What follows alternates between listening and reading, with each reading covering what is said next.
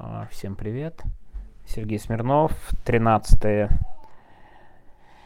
Пятница, 13 Очень хорошо запомнить. День, конечно, был так себе. Немножко, может быть, буду громковат сегодня, потому что не Артем ушел. А то у меня тут была первая попытка записи, но Артем схватил у меня несколько раз микрофон. В общем, а теперь, потому что я ему не дал микрофон, обиженный ушел в другую комнату. И вообще сегодня, конечно, день какой-то ну, понятно, о чем я буду говорить, я думаю, про адвокатов, разумеется, но там, лично немножко тоже скажу, что у нас сегодня тоже был день не идеальный, детей пришлось забирать из школы, ну и садика, соответственно, потому что в учебных заведениях во всей Литве сегодня пришли письма о бомбах, и была эвакуация. да, то есть не самая приятная штука пятница 13, она есть пятница 13. Но, конечно, в любом случае, главное событие дня это... Ну, конечно, знаете, мои повестки, потому что повестка же у всех разная. Это тоже надо понимать и иметь в виду. Я сегодня, думаю, не буду очень многословный. Вы и сами все видите. Адвокатов Навального отправили в СИЗО. Троих адвокатов Навального отправили в СИЗО по статье участия в экстремистской организации. Судя по тому, что опубликовал директор ФБК Иван Жданов, э, стилистика там примерно такая. С помощью адвокатов Алексей Навальный продолжал руководить экстремистской организацией, а они ему в этом помогали. Если честно, я практически не сомневаюсь, давайте просто свои вещи называть своими именами что вся эта история про Навальный передает через адвокатов письма и так далее, и стала основой уголовного дела. То есть, когда вот это шла огромная, отвратительная дискуссия, пишет Навальный Навальный, Навальный, пишет это Навальный или не Навальный, это все знаете, чем могло быть? Оперской игрой. Честно, откровенно и прямо идея, что это пишет Навальный, но передает адвокаты, оперская игра. И всем, кто поучаствовал в оперской игре, перед, хочется передать огромный привет. Со зла, не со зла, по умыслу, без умысла.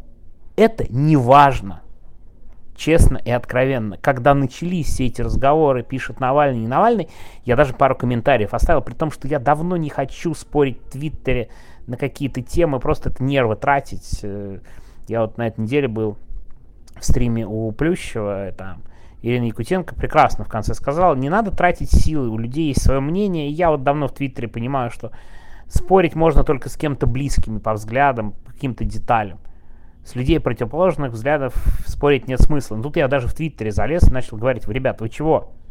Вы что делаете? Они не могут сказать, каким образом все это передается. Но нет. Надо было это все раздуть, надо было поучаствовать в большой оперской игре. Круто, молодцы, офигенно. Поучаствовали. Поздравляем, скажем так. Это было очевидно еще тогда. Вот реально, когда вся эта штука началась. И все эти ваши требования открытости, прозрачности в жопу себе запихните, говорящий о политике, не политике в несвободном, диктаторском государстве, где такие вещи всегда используют против гражданского общества и его лидеров. Тут важная оговорка. Не надо думать, что вся вот эта оперская игра и поддержка дискуссии – это главная проблема посадки. Это неправда. Но это же неправда, тут тоже надо правильно расставлять акценты. Разумеется, главные виновники – это режим, это приказ, который получили, а я уверен, что это был приказ из условного Кремля, да, политический, который отдали силовикам – они там проводили свои оперативно-розыскные мероприятия, слушали адвокатов, следили за ними, в этом нет никаких сомнений. То есть, и, конечно, они главные виновники. Но вестись-то на это зачем?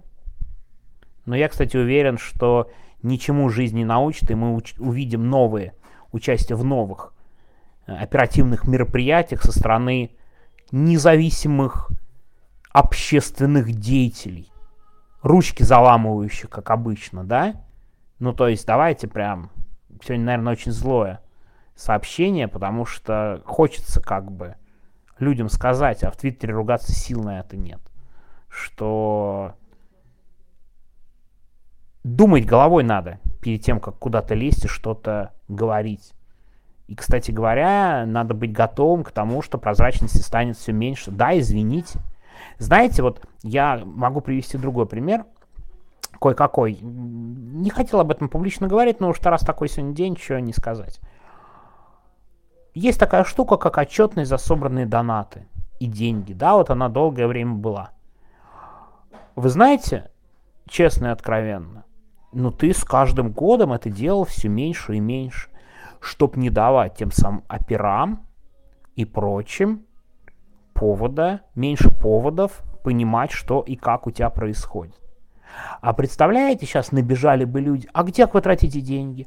А покажите вот это, а покажите вот это, а куда пришли переводы, а на кого пришли переводы? Вот такие вопросы они задаются. В чьих интересах?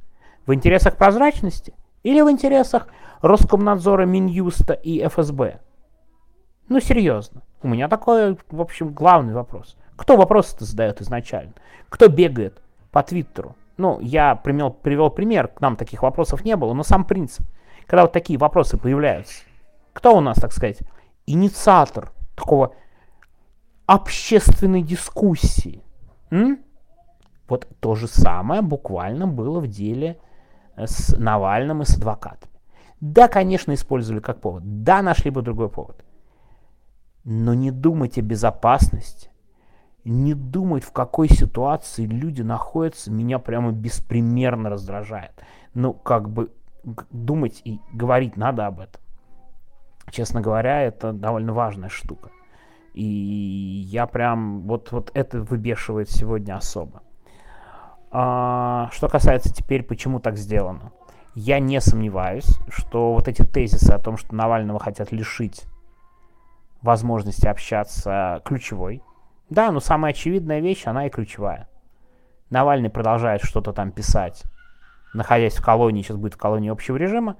Ну, давайте-ка мы зарубим вообще любые какие-то его публичные обращения. И публичную какую-то переписку. Но это просто очевидная вещь. И действительно они ставят такую задачу. При том, что вот в прямом смысле этого слова особых для этого оснований-то нет. Мне кажется, это буквально инерционное развитие ситуации. Давайте честно.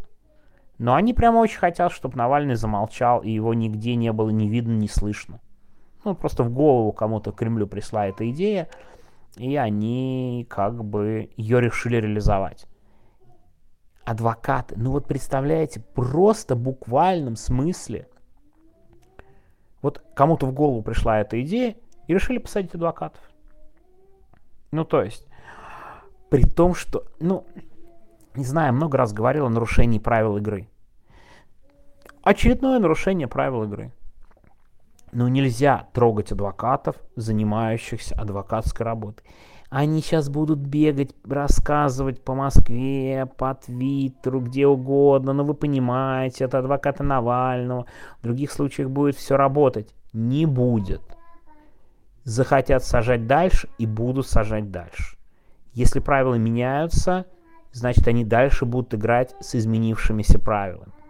Даже в Советском Союзе именно такого, что по статье до 6 лет по такой стилистике да, не было. Давление на адвокатов было, там уголовные дела были, но это иначе все проявлялось. Сейчас более жестко. Сейчас реально более жестко. Это надо четко э, понимать. Так что э, вот эти все вещи, то, что происходит, то, что три адвоката отправлены в СИЗО, это просто, конечно, не могу сказать, что это какой-то новый уровень, это не новый уровень, давайте тоже себя не обманывать. Но это просто еще один шаг и удар по сообществу, показательный момент. Не надо надеяться на ответ адвокатского сообщества. Ну давайте честно. Адвокаты примерно в том же положении, что и общество. Все запуганы. Никто не хочет уголовку до 6 лет. Ну, правда. Все, наверное, ждали сегодня каких-то коллективных действий, чего-то еще. Ребят, мы в 2023 -м. не в девятнадцатом. Ну, то есть хочется понять, как бы вот эти четыре года, не понять, да, хочется объяснить, что за эти четыре года сильно все поменялось. Репрессии, давление стало другим. Увы, не может быть ответа большого адвокатского сообщества. Давайте не питать себя иллюзиями.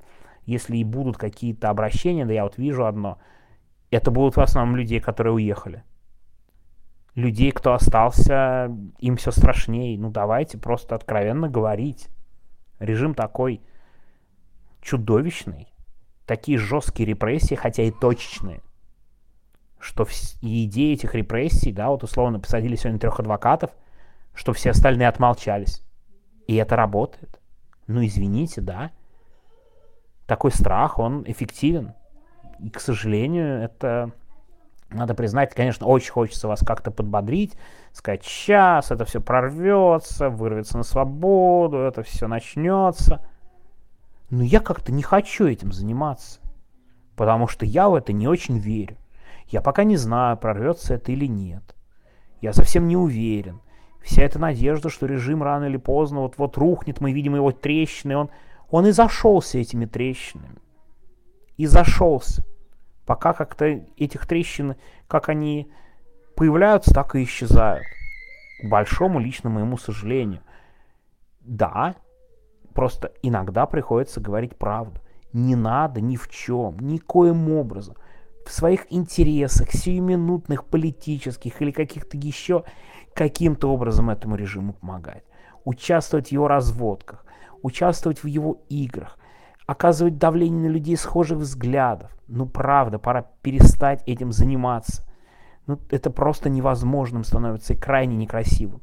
У нас теперь адвокат, запятая, политзаключенный. Понимаете, что и Вадим Кобзев, и Игорь Сергунин, да, и Липсер забыл, как зовут, видите, уже как бы слишком злой по этому поводу, уже прям забыл, сейчас посмотрю его имя, да, адвоката Липцера помню, но имя его имени Алексей, Алексей Липцер, это теперь реально пишется как адвокат, запятая, политзаключенный. Это, это очень прямо страшное словосочетание. Человека буквально за свою профессию посадили в тюрьму. За профессию. Но выбрал неправильную профессию. Да, ну то есть вот это выглядит примерно так. Мне как журналисту, да, человеку журналистского сообщества это в принципе понятно. Мои коллеги тоже сидят. Но вот теперь очень четко и понятно удар по адвокатам нацеленный, при том, что адвокатов и раньше преследовали, не надо тут иллюзий, это не первое дело на адвокатов. Но так целенаправленно и так четко именно за адвокатскую деятельность, потому что адвокаты вообще-то обеспечивают связь. Ну тоже давайте не тут лицемерить. Адвокаты сейчас помочь юридически не могут, но это скорее связные такие. Он говорит, как у тебя дела, и он рассказывает, как у дела у человека, который сидит. Это обычная практика. Слушайте, ну так было годами. Именно для этого адвокаты де-факто в России во многом нужны. И теперь за это сажают. За это сажают, и как бы... Я честно скажу, я очень зол, я очень расстроен все этим вещам. Я писал уже в Твиттере, что я Вадима Кобзева очень давно помню и знаю, потому что мы, не, там, знаете, не дружили, не общались особо. Ну, в хороших отношениях были, он там читал наши онлайны, там смотрел медиазону, там я видел, как он работает. Абсолютно чисто адвокатская работа. Никогда даже близко не был чем-то типа активист. Это же очень тоже прям важно и заметно. Так что сегодня он, Артем, все-таки пришел ко мне повыключать свет. Артем пришел повыключать свет. А, я очень сегодня расстроен, зол, как бы ни на, ни на что мы повлиять не можем. Давайте не будем тоже себя обманывать. Вот. Так что и ругаться ни с кем, никому-то предъявлять в Твиттере тоже бегать не хочется.